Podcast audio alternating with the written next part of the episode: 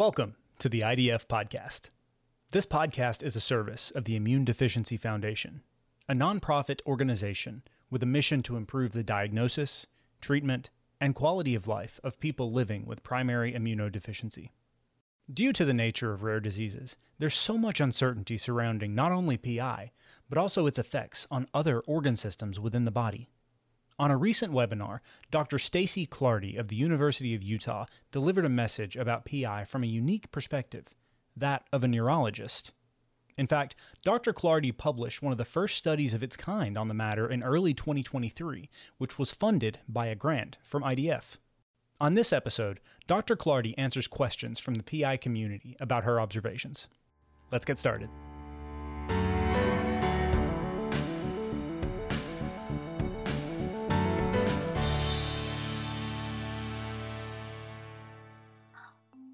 Again, my name is Emma Martins, and I'm the Program Manager of Community Health at IDF. And leading us through the Q&A, we have Dr. Stacey Clardy from University of Utah. Um, a friendly reminder that if you would like to ask anything during the Q&A, to please enter your questions in the Q&A box at the bottom of your Zoom screen. All right, so Dr. Clardy had great timing, and we have just under an hour for Q&A, so we're going to get through as many questions as we can. Um, and we're going to just go in order. So First question for Dr. Clardy. Um, this individual asks, do you know of any correlation between Parkinson's disease and my CVID diagnosis? Yeah, I don't. But you know, this question, I, I, yeah, I don't think we're there yet. My hope is with all of the accessibility to the genetic testing, right? We know there's a handful of genes that have been identified, some some here at the University of Utah by Harry Hill, that that are the underpinnings for for CVID, but we've got a long way to go. And so um, to get to a correlation like between Parkinson's and CVID, you know, a, a rare immunologic condition, somewhat rare, not so much. It's increasing in in in, in frequency diagnosis of Parkinson's. I I don't think we're there yet. I and I don't know the answer, but those are the exact questions that I ask, right? Um, and I do think probably as the genetics moves along, we'll get closer to understanding some of that when you get a cohort of just like they've been doing with the CTLA4 patients. When they when when you get the researchers interested in that particular mutation and they start building the cohort with that mutation, they can then say, "Oh my goodness, and look, so many of these patients have had really abnormal MRIs of the brain. Isn't that unusual, right? That's where that answer is going to come from and we're not there yet." So I don't know. Thank you, Dr. Clardy. Apologies if you can hear the thunder in the background. It just started storming here, so sorry, everyone. Um, all right, next question. Um, we have a few folks asking about autonomic deficits and peripheral neuropathy. And yeah, is that so common in people with CVID? In in my experience, my single center experience, yes um, and and the question is you know what's driving it? But you know in neurology we divide the nervous system into three main components. Central nervous system is your brain and spinal cord. Um, peripheral nervous system is is the nerves from the spinal cord out to the tips of your fingers and tips of your toes. And then the autonomic nervous system or, or what i like to joke and call it is the automatic nervous system is the one that innervates the gut, that does things that should happen automatically that we shouldn't have to think about. So prevents you from getting dizzy when you stand up because it tells your heart, ooh, pump harder, faster, because we need to go further uphill. Um, and if it doesn't work, you get dizzy and you get pre-syncopal when you stand up. Um, when you're outside working out, it says, oh, like push some hydration to the skin so this person can sweat so that they cannot overheat. And so, likewise, if it fails you there, then all of a sudden you're passing out, you're having heat exhaustion with minimal exertion. Um, pupil size is another one. So, photophobia.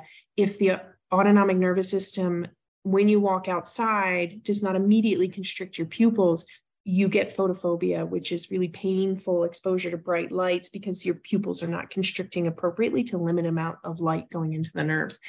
Um, so things like that are the autonomic nervous system. And yes, um, I, you know, at this stage, again, with where we are in our understanding, I can say that I see a lot of autonomic uh, nervous system involvement in CVID patients. We're fortunate here to have an autonomic testing lab in our neurology clinic. So um, does that bias it and make it more apparent to us, perhaps, um, but certainly it's there.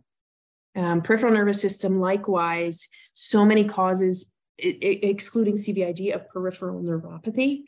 Um, and so there's many um, pathways for a CVID patient to get to peripheral neuropathy. Peripheral neuropathy is divided into sort of axonal, demyelinating, large fiber, small fiber, right? Small fiber is the painful one where you can't, feels like it's burning on your skin. You can't stand to have the sheets over your feet. Large fiber is where you don't really know where your feet are. So you're tripping a little bit, you get numbness, you know, if you're in the shower, um, you, you kind of maybe lose your balance. So, so many ways for CVID patients to get there. Let me give you one example, like um, malabsorption related to the CVID sort of enteropathy can cause low B12, which can give you a large fiber neuropathy. So that's like low hanging fruit. When I sort of suspect that, I'm always checking the micronutrients in the CVID patients. Um, common things being common, if you have diabetes, a hemoglobin A1C above 5.8 is enough to get you started on a peripheral neuropathy. So there it could be, this is just a common thing, and you have CVID, right? So many pathways, but um, I will say, yeah, I, when I ask, it seems to be there when I see the CVID patients, and be tough, tough to say, but again, I feel my sense is it's a bit more than in some other patients we see, but hard numbers, we don't have them yet. Thank you, Dr. Clardy. All right, this next question. How do you prevent acute disseminated encephalomyelitis in a PI patient after a viral infection? Oh, that's yeah. if I only had my crystal ball. Um, so I, I, think the so ADEM, as we call acute disseminated encephalomyelitis, um, the way to prevent it in in someone with, and I say dysfunctional immune system, this is the language I use when talking to my colleagues, is to prevent the infection whenever possible, obviously, right? Um, you might be aware that one of the ways we treat ADEM uh, is steroids, but also I, uh, IVIG. so, so um, at least on the bright side, it's easier to get IVIG approved in the CVID population. We can't get it for our other patients. Um, so it's hard to know. I will tell you um, in, in the neurology world, um, the how we look at ADEM is, is changing quickly. Um, and, and the biggest reason for that is um, a, an autoimmune condition driven by an antibody, and the condition is called MOGAD. And the antibody is MOG, M-O-G, uh, and that stands for myelin oligodendrocyte glycoprotein. And these are autoantibodies, so pathologic antibodies. Normal people should not have them. And what we have found, especially in the pediatric population, when you look at the old historic ADEM cohorts, and they have saved samples on a lot of them. Um, this is work done by Brenda Banwell out of CHOP, Children's Hospital Philadelphia. When you look at her old saved samples, she went back and analyzed them. About half of the children had MOG antibodies. And so we are now reclassifying that into MOG associated disease, MOGAD, um, and appreciating that ADEM, which is sort of a, um, a really serious central nervous system condition where we see a lot of sort of fluffy white lesions in the brain that eventually tend to heal and heal quite well in many cases, um, is, is sort of related to, to these MOG antibodies. And so um, knowing that we test um, and everyone, eh, this, this, the word is getting out among neurologists faster than the CVID word is getting out. We need to test immediately for those MOG antibodies in a readily available test at the major four laboratories in, in the US um, and worldwide. Um, and if you see that, you would approach ADEM slightly differently. Um, but still, this MOGAD can be caused just like traditional ADEM by uh, a viral um, infection triggering a primed immune system. Some cases, no. Some cases, it may just be the immune system itself, but in many cases, especially pediatrics, it's a viral. So the best way is to prevent the infections. But um, I would say, you know, one thing that the immunologist taught me here um, is is really, and hopefully you all do this, um, is to have your most recent notes from your specialists that you trust printed out. Um, and so um, as people are beginning to travel again, I was just talking to one of our CVID patients this week who's going to go on a trip, and I'm very excited for them. And I said, okay, great. you have your passport, right? And I said, yeah. I was like, okay, attached to your passport. And I don't care if you have to staple it on there. If you ever use your passport, I want your notes. I want the last note from me, the last note from your immunologist, the last note from your pulmonologist. They go with you, right? That is your passport and you view it that way. Those are your travel papers. And so at least if there is something that happens, because life happens, infections happen, um, if you're in an urgent care, if you're in an ER, you're not reinventing the story and you immediately get what you need. Do you need extra immune globulin? Do you need um, corticosteroid on top of that? What do you need? You can get it promptly um, because that's certainly another huge problem. You know, our rare disease patients have in both neurology and with CVID is, is getting the antibiotic, right? So we even have cards where I basically say, this is like your give me an antibiotic card. It has my name, my pager. Um, like you go to an urgent care, I don't want the talk about, oh, it's probably viral, come back in 10 days. Like, no, you get the antibiotic, right? So we have little cards printed up for our patients here. And and I think um, that's a that's a at least helpful thing to do. If we can't prevent you getting ADEM, um, if it's from a viral infection, we can at least treat it quickly and speed up recovery. That is awesome advice for our patient community. So thank you. All right, next question. All right, I'm gonna kind of merge two of them. Um, this individual wants to know where is the CVID clinic you mentioned and do you see other PI diagnoses at that clinic? Um, so it's not my clinic. Um, I'm just lucky to collaborate with them. Um, so it it's um, so I will tell you, I mentioned Harry Hill and and and Adi Gundlapalli, who are also authors on that paper. Harry Hill has since stepped back, clinically retired. He's he's stuck with it for a while, but um, but he's in well earned retirement. Um, Adi Gundlapalli actually moved to CDC um, about three or four years ago. And I don't think he's actually been able to see patients because his workload is so tremendous with the work that he's doing at a, at a higher level. Um, at the University of Utah, that clinic, we are fortunate to have had it taken over by a MedPeds doc, which I adore um, because um, pediatric immune systems are quite complex and a little above my head too. So she sees adults and children. Her name is Dr. Adrienne Carey uh, here at the University of Utah, and she's um, phenomenal. Um, and she also has some other colleagues. We do, I think, um, I go to her, right, because I can only remember so many names, and, and I know that she has a special interest in CVID. Um, but we also have a dedicated pediatric immunologist for the Children's Hospital.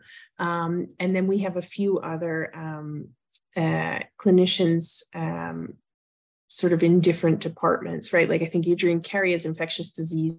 We have an allergist, immunologist, right? So I basically have a list of these names, and depending on insurance constraints, geographic location, when we see people at University of Utah, that determines um, who they go to. Um, but yeah, they I, I, don't know if it's uh, so named the CVID clinic like like Adi had really sort of um, categorized this population that we did, but the patients are still certainly here. Um, and now we just query, we do a medical record query to see how many people are in the cohort. Um, and there's a shared philosophy with how to treat all of the patients uh, among the immunologists and the infectious disease docs. Thank you. All right, next question. How do you differentiate POTS and CVID slash autoimmune and neuro issues? Yeah, so this is where we're very fortunate to have the autonomic neurology um, testing lab in the neurology clinic, right? It, we're very fortunate. There are not many of them in the country that is run um, by Melissa Cortez. She's a neurologist. Um, and she has subsequently built it up. So several other neurologists have joined, um, and and these are neurologists um, who have done. There's actually um, a, a, very rare um, fellowship that's available at a few places in the country that you can do called autonomic neurology. Um, the University of Utah is actually starting their own because we've assembled such a cohort of these experts now. Um, so they are neurologists with a special interest in the autonomic nervous system and an ability to use the lab to query objective data. So that lab sorts out dysautonomia from POTS, um, can detect small fiber neuropathies versus large fiber neuropathies. They can do um, cardiac sort of um, responsiveness testing. Um, there's somatosensory sort of evoked potential. You know, it's it's it gets a little above my head because again, I didn't do that fellowship, but I have friends who are smart, um, and they're just down the hall in clinic. And so when these symptoms come up, when I start to query, I, I basically ask the five questions I kind of sort of alluded to earlier, like things getting out. Do you sweat normally? Can you stand up without getting dizzy? Do your pupils constrict? Um, does your gut move? This gets more complicated in CVID. Um, for patients without CVID, um, it's a more straightforward question. Um, and um, which other one? Oh, bowel and bladder, bowel bladder and erectile dysfunction, and the other big ones. Um, so if if patients screen positive on most of those, I send them to get the objective data um, and also, those autonomic docs um, can do the symptomatic management, the counseling. There are specific medications um, they prescribe. You're probably familiar with, you know, like uh, Florinef um, and, and, some others. They get very creative um, in managing those symptoms once they've sorted out POTS from um, sort of more general dysautonomia and depending on what symptoms are most problematic. Um, so the short answer is I don't have to do it. I just have to get a gestalt and then uh, my other neurology colleagues help. It's, it's data is the bottom line. You need data um, and often like a tilt table to short, sort, it, sort it out. Yeah. All right, this individual asks, when do you know if a symptom is related to your CVID or something else? And when do you go and get evaluated? Well, that's the million dollar question. Does anybody on here know the answer? Because I would like to know. um, right, this is so tricky um, because the first thing that comes to mind, right, is is this an infection, right? Um, and, and I think most CVID patients are pretty good at sorting that out. You know, am I getting a fever or is it a cellulitis or is it the sinuses again? Am I coughing? You know, um, but then beyond that, this is where I think just assembling a thoughtful team of clinicians is tremendously helpful so that you can go and, and, and, and docs don't have to know about all these rare diseases, right? They just have to be willing to, to investigate and to think you know, so when you come in and say, I carry a diagnosis of CVID, that means my immune system does not fight off infection when it should, but it also means that it can attack inappropriately. And my question today is I have this symptom, you know, and, and you describe it to them. It started at X time. This is what's going on. Do you think it could be related? Right.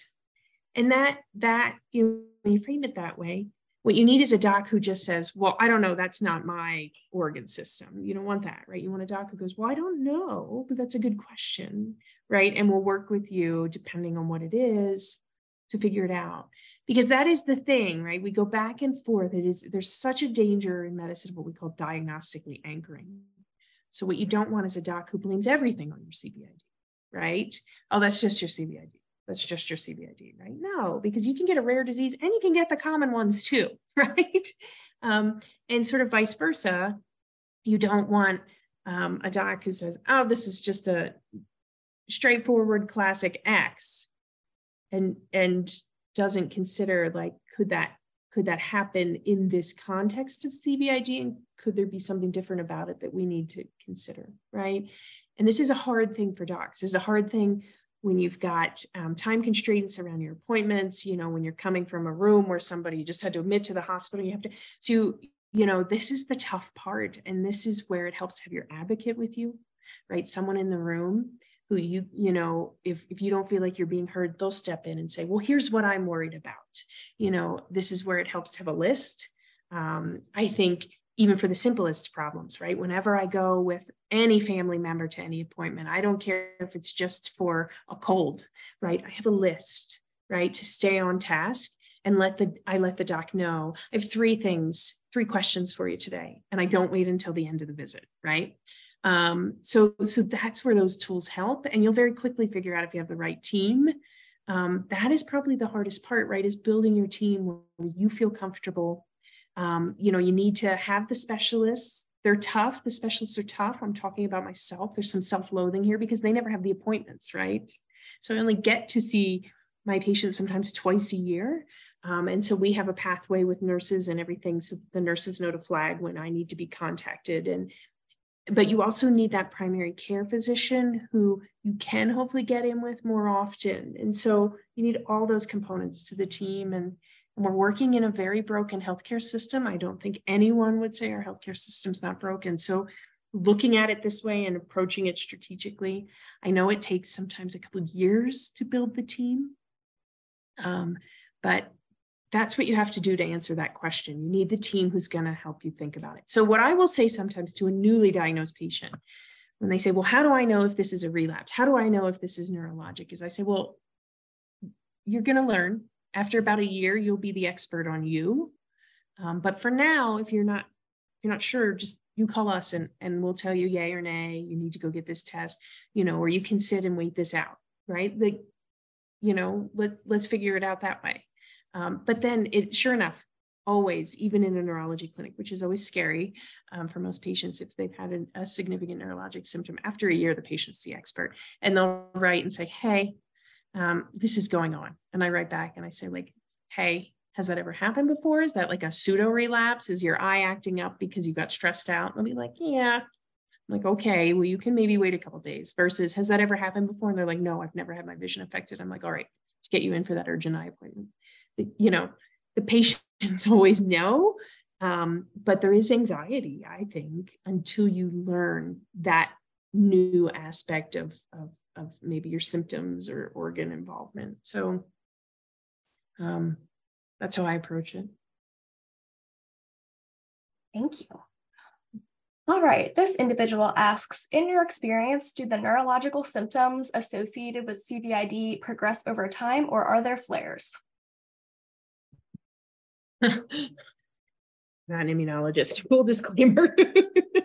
um, I think a lot of what we captured for neurologic symptoms, uh, you know, CTLA4 and those kind of MOGAD aside, um, the, the majority were symptoms, I think, and they were symptoms of an inflammatory, dysregulated immune system, right? If your immune system is inflamed, if you're getting frequent infections, it's a setup to get more often headaches, right? So, you know, migraines in general are a super common thing amongst all humans, right? It's probably 20% of people don't get out of this life without having experienced headaches over at some point, not their whole lives, but, you know, maybe an epic of life.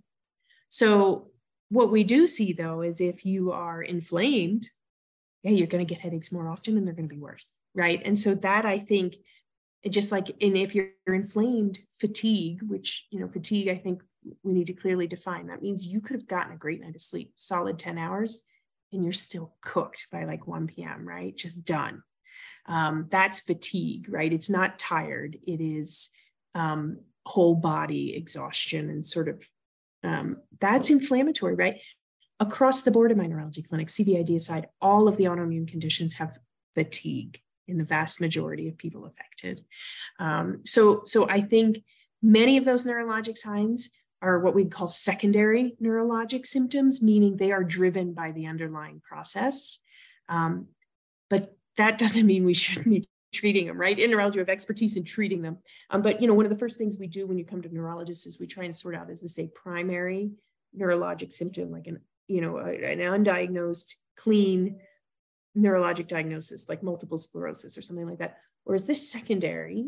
And that's when i'm looking over your your past medical history going oh my goodness you know you have cvid well goodness like is that under control? Because if that's not under control that's probably driving these things right? Um, so you know like in neurology we diagnose sleep apnea like all the time. If all the time. I think we're pretty darn good at doing it without a sleep study, but we always get that to confirm because patients come in and they'll say, Oh, I have a headache every single day. And then we say, Well, do you go to bed with a headache? And they're like, No, some nights I go to bed and I don't have a headache. Do you wake up with one? Yes. If you wake up with a headache and you didn't go to bed without one, you're not oxygenating well at night. Another thing to really think about if you have CVID um, lung disease, are you oxygenating well at night and, and you not, might not be snoring you might just not be oxygenating right? So so we do a lot of diagnosing of that just by asking questions about your neurologic symptoms even if they're secondary. So i think a lot of them are aggravated when you are flaring per se. I think cvid comes in waves and certainly an infection gets the immune system all riled up while you're recovering and all of that. And and then if you have superimposed autoimmunity that can have its own sort of separate cycle of flares right and I didn't say this anywhere in the talk, but it made me think of it with that question. Emotional stress is one of the biggest triggers, in my experience, for the immune system to misbehave. Right. So I will often say, and and and patients will agree with me, be like, I think you're going to be okay from the cold. I do. I think you're going to rest. You're gonna have tea, you're gonna do all the things we do.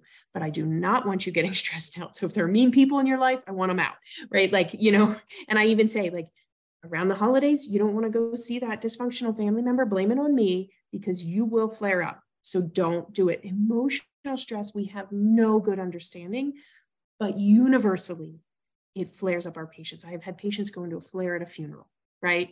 Sort of, it, this is a real thing. And this is where self care isn't just talk about self care. Like, this is crucial um, for when you have a dysregulated immune system. You have to get the toxic emotional stuff minimized as much as humanly possible. Thank you so much. All right, next question. Have you found that treating CVID results in a reduction in neurological symptoms? Um, some of the things that I just talked about, maybe, right? Like if, if, if the CVID, you get that under better control with your immunologist, you get the ideal dosing of, of the IGs, and then you're getting fewer infections. Um, yeah, then sometimes it, it's, it's a great way to calm down some of the neuro stuff. Um, other times, um, no, it's really two separate arms, if you will, of the immune system. So the case I gave you of the gentleman who ultimately had CVID associated granulomatous disease, um, we treated the immunodeficiency. Um, and, and I didn't really delve into it, but if you're a really fast reader on that timeline, you will see that he, um, I was working with his, obviously with all his docs. So he had a dermatologist, pulmonologist, rheumatologist, uh, uh, neuro-ophthalmologist.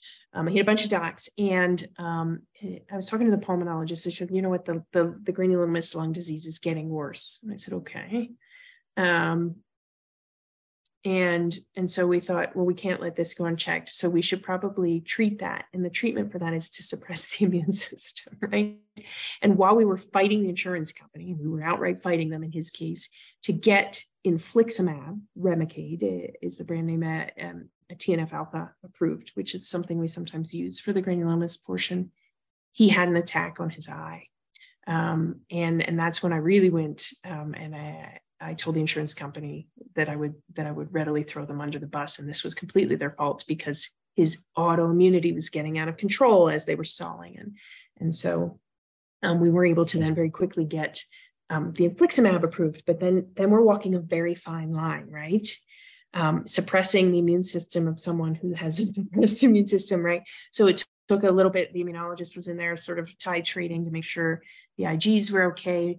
Um, and that's obviously not, immunoglobulins are not dysregulated or low immunoglobulins are not the only piece that protects you from infection.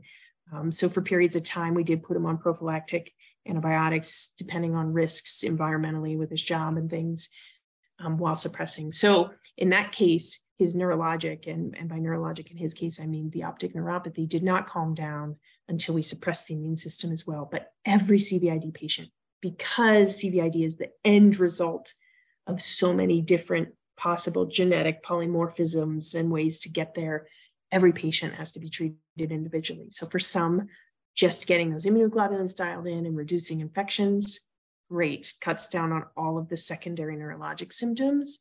Um, for others, it's a situation like his where no, we have to really get creative with um, immunomodulation. Um, but the other thing is, too, like the headaches in the CVID patients, um, we've got a great armamentarium of headache treatments. Um, they work for the CVID patients too. We just have to get them to you. We have to diagnose, yes, you have headaches. Here's how many headaches you're having. Here's the nature, the type, what makes them worse, what makes them better. This would be a good headache treatment for you. And it's not a CVID custom headache treatment. It's a FDA approved treatment for migraine, right? And so they do work. So it's this really, you know, again, avoiding blaming everything on the CVID and not just treating some easy symptoms, right? So it's a mix. Registration is now open for the 2023 PI Conference, which will be held on June 22nd and 23rd, 2023. This virtual event, Navigating Your PI Journey, will take a comprehensive look at PI in three tracks skimming the surface for the newly diagnosed, deep dives for those looking for more in depth scientific explanations, and rare of the rare, which will give information on the rarest of diagnoses. To register, visit primaryimmune.org/conference. You can also click the link in the show's description. If you're listening to this episode after the event, don't worry. You can still find the sessions on the IDF YouTube channel. How have your immunology and, uh, and or neuroimmunology colleagues responded to your study results? Has anyone now referred PI patients to you as the neurologist? well, so I do. So my again, I'm that specialist that self-loathing here, but um, we're trying to build up our autoimmune neurology, but it's it's a wait. There's a national shortage of neurologists, just like there are of many other specialties. So I we triage our clinic to make sure because it's an autoimmune neurology clinic, very specialized normally. Um, and so if it's if if I get a referral from one of my immunology colleagues and they say patient with uncontrolled migraines, I will, but but they have an immunologist, right, who sent me, who's treating their CVID. I will often send them right to our migraine specialists and say, okay, take a crack at them. Anything you're worried about here, let me know. Um, if it's not, you know, and so we do that so that patients aren't sitting on wait lists forever. Um, so so it's it's sort of a complex but um, complex kind of referral pattern to get patients to the right place um, because I don't sort of uh, have the lock on neurology expertise by any means. And in some cases, I'm really not who our patients need, like the, the dysautonomia case, for example. If I see that, if if someone says patient has CVID and is is syncopal all day long, right, then I send them right to to to the autonomic group. Um, so it it again depends um, on the question being asked on the symptoms that are there. If the question is, hey, like they have white spots on their brain, right? that's more the neuroimmunology or or hey i think they have a superimposed antibody mediated condition like MOGAD or something those are where we immediately scoop them up but it, it you know we have a we're fortunate to have a big neurology department um, and so we try to get people to the exact expertise based on their symptoms and it's different for everyone um, and the way that i do that which is not feasible for many people is i actually triage referrals, which is an enormous undertaking of time that does not reimburse um, and is sort of just something I do at night. But um, I think it saves so much aggravation for the patients, like showing up at the wrong neurologist who's like, I have no idea how to write. So that's that's what we do in academics. Um, we can can sort of do that and so we've we choose to do that and i have one of our younger faculty helping me triage now too because the volume is so great wonderful thank you all right next question is there a way we can participate in your survey or study to further your cvid slash pi connections via the idf well, I guess that's the question. Like, what do we need to do next? So we did a survey. I mean, maybe a next step is um, a multi-institution one, right? Usually in science, what you do is if you publish one thing, then you hope that someone at a different center replicates it, right? So maybe that is the next thing that needs to be done. The paper was just published in early 2023, so it's not been out there that much.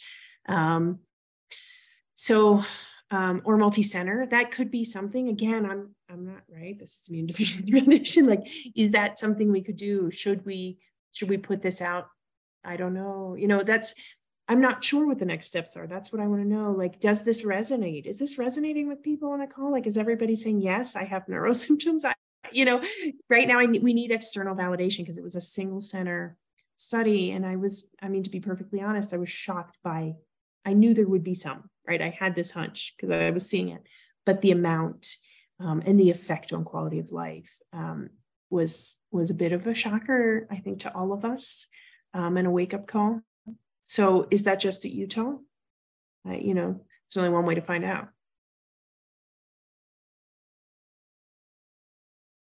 Thank you, Dr. Clardy. All right, next question.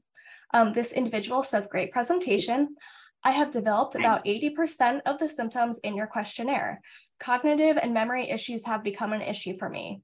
Um, I have an upcoming neurological eval in June. What is the most important thing I can tell the physician? Don't say my name. just kidding.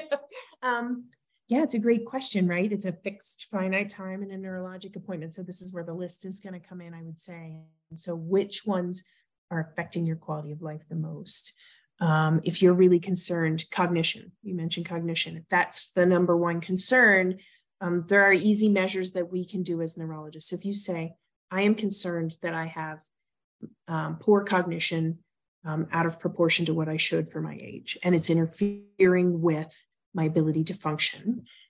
Most neurologists will then ask you a similar sort of barrage of questions like, okay, give me an example.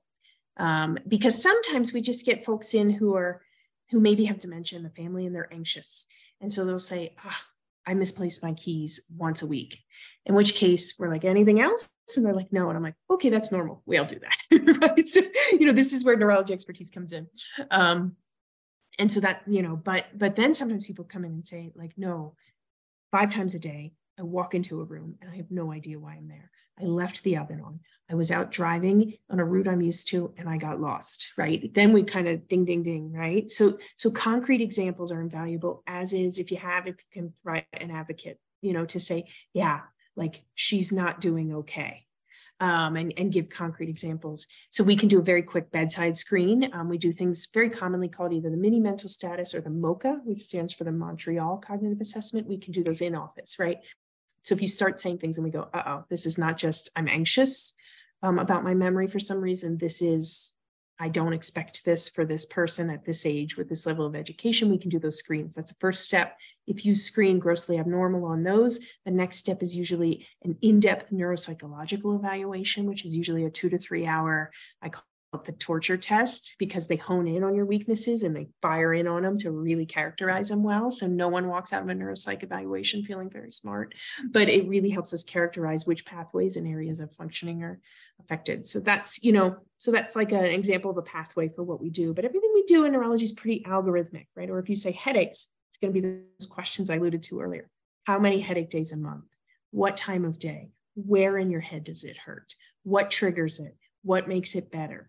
Right? Light, sound, you know, all of those things. Do you wake up with a headache in the morning when you didn't go to bed with one at night, right? So we're very algorithmic. And so you need to prioritize top concerns. Um, appreciate that you might not get through all of them because again, right? Again, it's overwhelming. Um, the the amount of neurologic involvements that some CVID patients have, and so you can't get through it all. And so that's why I'm saying pick those top three that are really affecting your quality of life. And go after those um, print out my you know paper maybe right? If it because like i told you this is not something we're taught about. That's why i had to learn from some generous colleagues print the paper out and be like uh, you know i'm kind of afraid this is where i'm at and and i think we're just beginning to understand and and it sounds like sometimes these are primary neurologic things, but often secondary. So, can you help me manage these because they're affecting my ability to function? Wonderful, thank you. Um, and I know a, a, two questions back, I think you were asking, is this resonating with folks? Um, so I just wanted to read um, a comment that someone submitted because it definitely is. Um, this individual said, I could cry listening to you because I feel so validated right now. Most doctors have given up on me, and lately I have been giving up on me too. So just wanted to share that. It is definitely resonating with our community. And thank you to whoever shared that with us. That's really nice. Um, all right, next question. This individual wants to know. Can I say something about the comment? Yeah, I will yeah, say, yeah, go ahead.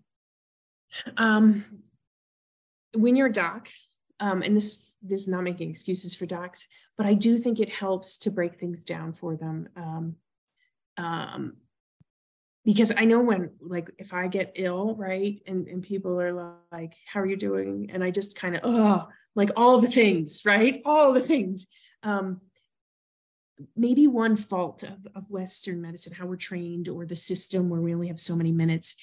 Um, if you can focus it for docs, when you come in with a diagnosis like CVID a lot of people don't know, but they know it's a thing and it sounds complicated and the immune system's involved. And a lot of doctors, we get intimidated, right? We're like, oh, I'm not smart enough to like help with that. Right. Meanwhile, you've been waiting for this appointment forever. And you're like, right, that whole, okay, you gave up on me, right? Or you think I'm crazy or whatever, right? So get that's where the list and the advocate help right? So you are already there. You're not feeling well. You wouldn't be going to the doctor in the first place. Bring with you someone if you can, neighbor, somebody who's kind of there and less emotionally involved, right? Who can advocate. And you have your list. So you stay focused. You got your list on your phone or your piece of paper. Can you help me with this today? you know, can you help me with this? And and again, it can't the list cannot be 20 items long. Again, you're going to see the doctor over there going, "Oh my god, I want to, but I can't. I can't. Like I there's not enough time. I you know, if I if I try to fix the first five things, it might interfere with the next five things and and there's could be interactions, right? So so focus, right? I hate to say, but the best patients I always view as as managing me. They're like project managers. So they're like, okay, we need to address number one here. What's your plan? Right. And they're very polite about it. But I, I, you know, I loved it. I'm like, person's a project manager, an engineer, or something. you can tell that is the best to just focus in advance when you're in a better place, not in the pressure cooker of a 45 minute or 30 minute appointment to do that. So don't give up, but but make it an incremental, okay, here's what we need to do first. Right. And and if you're not being heard, then you do go to the next, find your team. IDF can help you with that. Thank you so much. All right. Um, next question. When should we see a neurologist if we have the top three symptoms you mentioned? I mean, I think that question becomes, are they bothering you? Are they interfering with life? Right. Um, and and can you, you know, you know you. I mean, that's the thing. The patients always have the answers. Sometimes we can help by asking a question and so you connect the two things. But but the patients know um, you know what's driving it? it is you know think about it. Did i always have this symptom or did this symptom show up at a point in time right? Um, is the symptom worse when i do certain things? And then the real question is right you know this medicine's expensive in this country. So what you know the neurologic symptoms are there. I, I think i hear you saying yes that's that's your experience. Are they the most bothersome things for you right now right? Or is it like skin or is it whatever? Um, because we do we have to we get doctor fatigue we get medical, medical system fatigue right? So um, if you have them are, are they like in your top three things that are affecting quality of life? That's what i always just refocus. To okay what's the number one thing? You go to bed at night and you're like if i just didn't have this going on that's where you go first that's the specialist you go to that's where you're like i need you to treat this yes i have cvid realize that may be influencing all of it um, sometimes you have to say to the doctor, What if I didn't have CVID? How would you treat this? Right? So you may need to separate it for them and then also bring them back and say, Do you think it could be related? Right? But you need to say, What do you do usually to treat this? And, and what I really like to tell people, if you feel like you're not getting it, or you feel like sometimes doctors are constrained in opinions because there's no evidence. Well, you, know this. There's not a ton of evidence based medicine in how to manage the other stuff in CVID. So, a way that you sort of give someone permission to start being creative is to say, look, I know there's no easy answers here. What would you do if this was your family? What if I was your mom? What if I was your sister? What if I was your daughter? What would you tell me to do? That gives the doctor permission to level with you, right? So I love that question. And and and I think it's powerful and it allows us to to say, okay, like I'm not sure. I don't have data here, uh, whatever. But yeah, if you were my sister, I'd tell you to go do this. That's the first thing I would try. And all of a sudden, you sometimes get a different answer. And you're like, well, why don't you say that in the first place? The reason is because it may not be traditional. It may not be, sort of be the doctrine in medicine. There may be nothing to sort of support it, but you're getting at their gut, um, which we're kind of told that's not necessarily the right thing to do. Right. So that's another keep that one in your back pocket when you're in those frustrating appointments. Just sort of cut to the chase. What would you do if this was your family?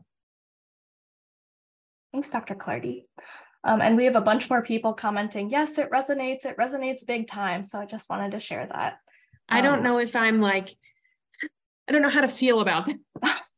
I think it's good. I that. think it's good. I mean, it's good and bad, but I think people are hearing this and it's making them feel seen and that's why we're here. So I will keep telling the neurologists they need to know. it's what I at least take away from that, and the and the immunologists too, right? Thank you. All right, we have about 10 more minutes, so we're gonna try to get through some more of these. Um, I know Dr. Clardy is a hard stop right at 8.30, so we'll do questions right up till then, and then we'll just do our closeout couple of slides. Um, all right, next question. Um, you mentioned that you check CVID patients who show white spots on their brain MRI. Can you elaborate as to what the white spots are a sign of? I've been told it's a part of normal aging and that they are benign. So it sounds like you've seen a neurologist, and so I would take that, right? That that sounds like solid medical advice. Um, I, I generically say white spots, right? Um, but um, hold on one second, just let me look at that page. Okay.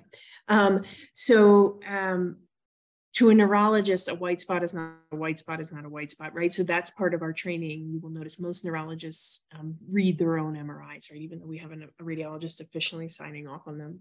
Um, the question earlier about ADEM, those are dramatic across the room, taking up a big part of the MRI, of the brain, you can't miss them kind of things, versus um, everyone as they age is sort of entitled to get a few nondescript um, small we the technical term is white sort of hyperintensities. That's what they're called on an mri uh, migraineurs are entitled to have them right? So example i get migraine headaches so i'm sure that i have a few hyperintensities right but again it's the it's the clinical context so when you go into the neurologist they're going to ask you some questions they're going to look at the location of those hyperintensities the size whether or not they enhance with contrast um, and they're going to put all of that together to say, you're okay, you're fine. Or sometimes they'll say, actually, you have a few extra for your age. Do you have high blood pressure?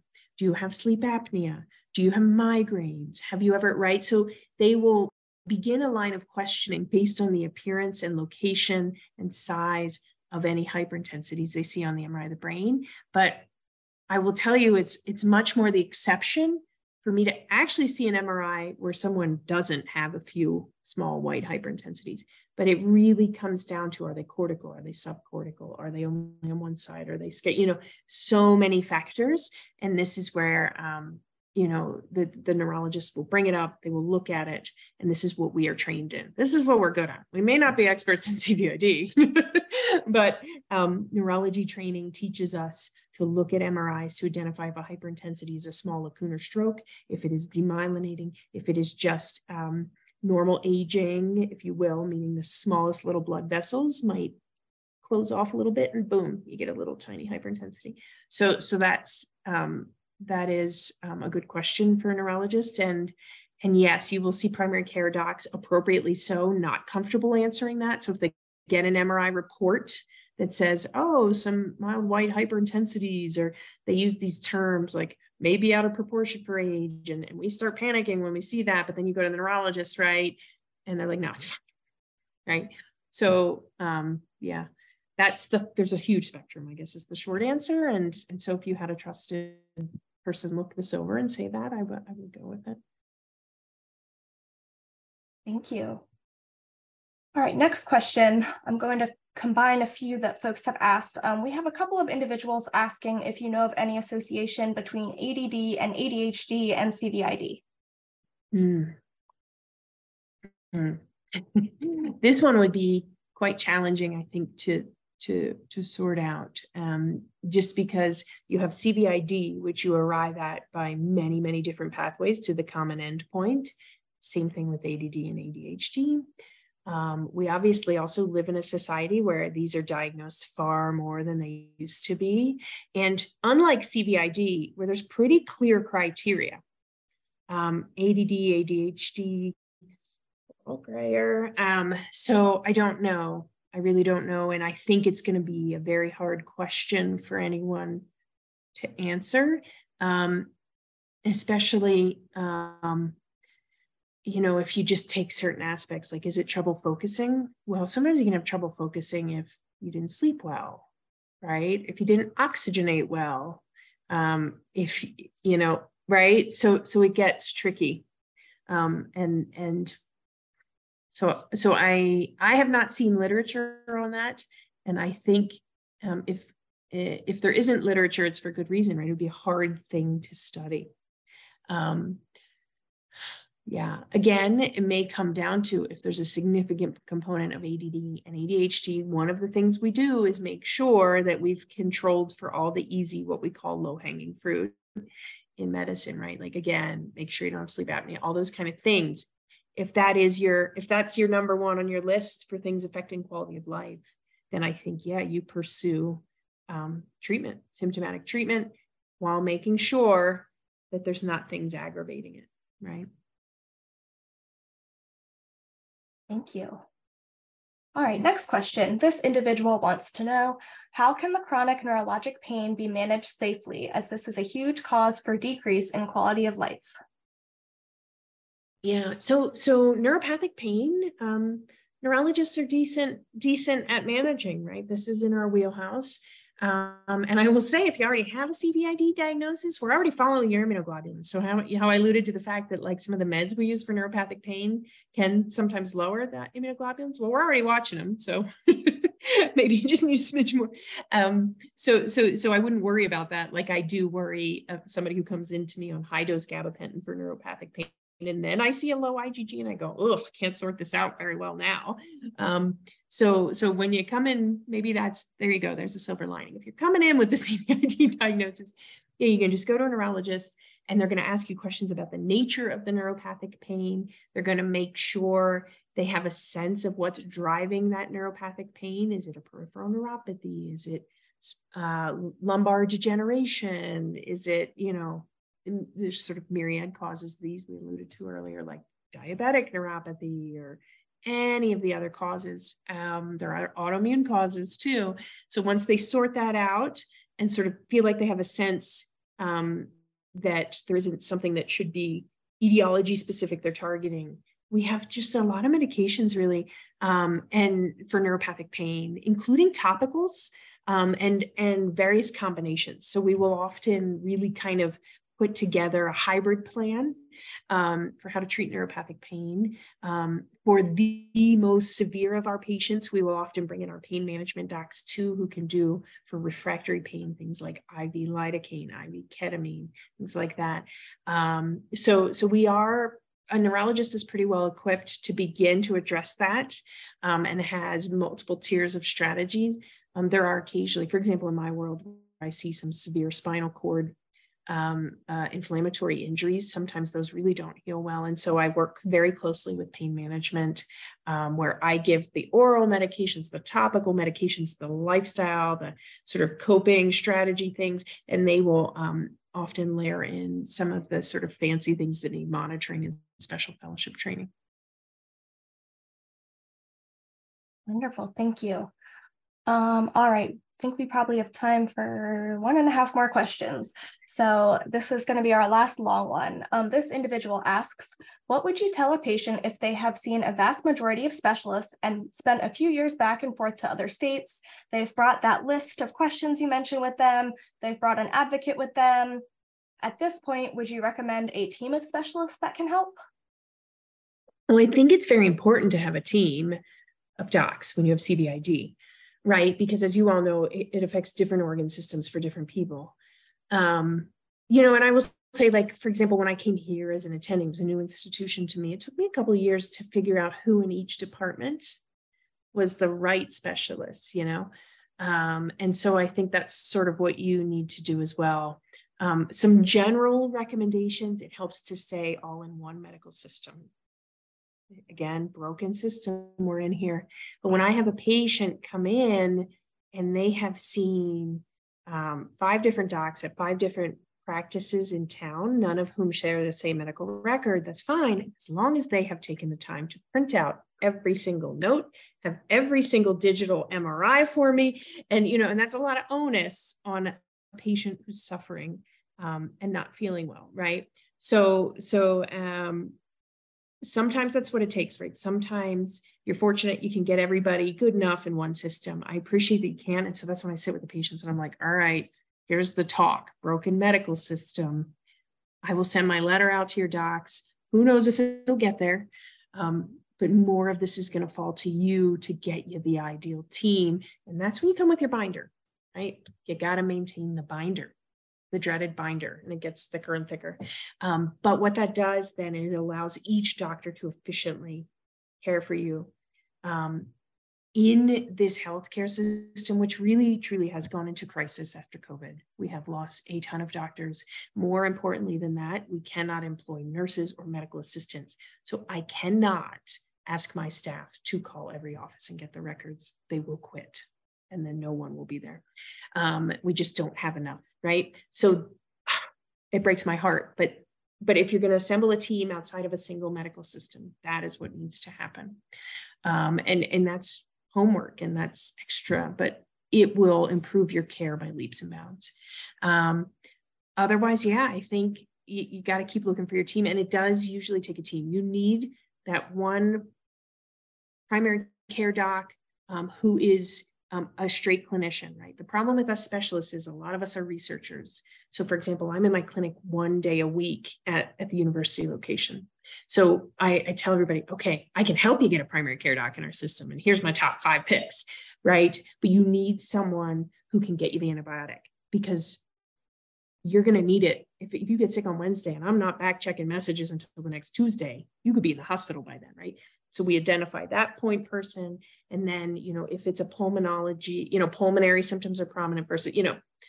Um, and so once you find a doc you like, God, this is another sort of tip, ask them who joins the team, right? Because they'll probably have opinions. Say, oh, this person's very good in cardiology. Let's let's do that right? And that can help you build your network sometimes too. So sometimes I have people come into neurology clinic and I send out five referrals. And I'm like, I am so sorry. This is going to be overwhelming. More often than not, the patient's like, nope, I'll do them one at a time as I can. But yes, please put them all in, right? As you know, to kind of build it out. And it's usually the CVID patients where I do They'll come in, just move to the area. And I'm like, oh, you haven't had an EKG. You haven't seen anyone for your lungs. Oh goodness, what's that rash? right. So um, those are just kind of strategies to do it. Um, one upside of the pandemic is that many of us have more ready ability to do um, video visits. So once, for example, if I'm just managing migraine and I know that you had a normal neurologic exam when you were in last time, I'm comfortable doing follow-up visits by video and, and appreciating that a lot of what we're doing is organizing and, and ordering lab tests and, and sort of that kind of management work. So that can be helpful too. And you can, a lot of my patients will just step out of work. And so it's, you know, um, it's not a whole day lost traveling to and fro. It's just 45 minutes. I'm going to take my lunch for this appointment. They step into their car. We do these visits anywhere. You can get a signal, right? And, and some privacy. So that's another silver lining. We lost a ton of people in the field, but at least we have a little more flexibility. You know, I'm just trying to give you some tips. I hope they're helpful. I think they definitely are. And I know you have to jump, Dr. Clardy. So, real quick before, um, where can folks find your paper? Oh, uh, it is. Um, it's uh, if I think actually I just checked this. If you Google like Clardy, my last name C L A R D Y, and CVID, I think it comes up. Um, it is published in a neurology um, journal. that's targeted to neuroimmunologists. So the journal is a long name. It's called Neurology colon neuroimmunology and neuroinflammation, right? So it's a journal they made just for stuff like this, but it's a mouthful. Um, but yeah, I think if you just Google Clardy, CVID, right? Because I'm no expert and there's just really this sort of thing for me. Wonderful. Well, I'm sure everyone is going to go check out your paper. I know I'm going to, um, and we're really excited to see what more comes of your research. It's it's much needed and obviously very impactful for our community. So thank you so much. Well, thanks um, for letting us do it. Thanks for letting a neurologist talk. Appreciate it we loved having you. Thank you so much. Um, so we're just gonna we're gonna close out and just go through my last couple slides. I know you have someone you need to go pick up, so if you need to go, that's totally fine. But we are so appreciative of your time and your expertise this evening. This was incredible, and I couldn't get through everyone's comments telling you how much this resonated and how much they appreciated it, but countless, countless comments from people. So thank you so much, Dr. Clardy. Thank you. Thanks. Take care. This podcast is a service of the Immune Deficiency Foundation. If you like this show and want to learn more, please subscribe so future episodes will be sent to your device automatically, and leave a review so that others may find this show as well. To learn more about PI and the PI community, please visit the IDF website at www.primaryimmune.org. If you have a question you'd like answered, visit primaryimmune.org/askidf. Thanks for tuning in.